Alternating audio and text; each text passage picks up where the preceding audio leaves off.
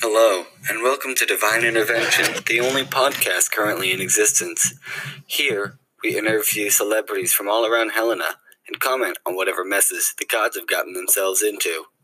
So pull out the throat of your prize duck, because it's time for some Divine Intervention. Hello and welcome to Divine Intervention, the podcast where I interview celebrities. And I'm happy to welcome our guest for this week, it's the Oracle of Delphi. Hello. My name is Destiny. Well, that sounds like a very fitting name for someone who foretells the future. I changed my name as soon as I became an oracle. Well, what was your name before you became an oracle? I was Fraser Blue. Ah, I, I can see why you changed it. Let's not dwell on that. You're right. Let's move on. But before we start the divination, would you like to tell the listeners about your new book? Right. Uh, be sure to read my book, Interpreting Prophecies for Dummies. Next time you stop by Alexandria. Wait, where did you say your book is? It currently resides in the Library of Alexandria. Oh, did you not hear the herald? What happened? It, it, um, it, well, it burned down. Son of a motherless. The following segment. One. Segment has been removed for vulgar language. And we're back. I spent nine years of my life writing that.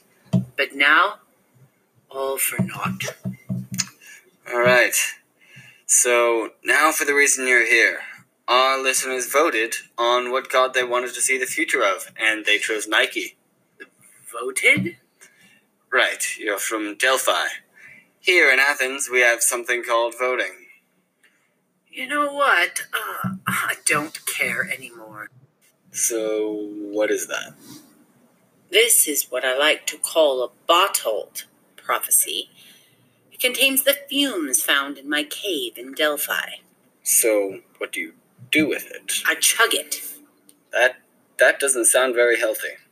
Well, I've been sitting in that cave inhaling these fumes for about 30 years. Do I seem any worse for wear?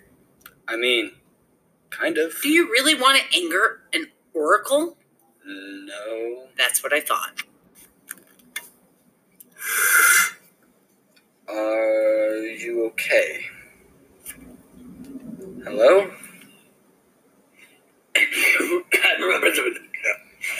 Just do it. What what is happening? So many shoes. Is is this is this normal? They make shirts now. Okay, we're gonna be back right after this commercial break. This mystical broadcast was brought to you by Achilles Smithy. We make armor and weapons to keep our soldiers safe and you safer. Achilles Smithy is not responsible for any injuries sustained from our weapons, and they should be used only in self defense. Or, you know, to murder someone you really don't like. And we're back. I thought you said she was fine. I am fine. Uh, alright. Let's continue. So, you drew these odd symbols. Do you know what any of them mean? The memory of the prophecy fades from my mind soon after the uncontrollable fits of anguish that I experience. Well, that's unhelpful. What do you think an oracle is for? All right. For you listeners at home, she's drawn three pictures for us. The first one seems to be some sort of closed toed sandal. The second is what seems to be a check mark, and the third is some sort of strange text. What do you think it says?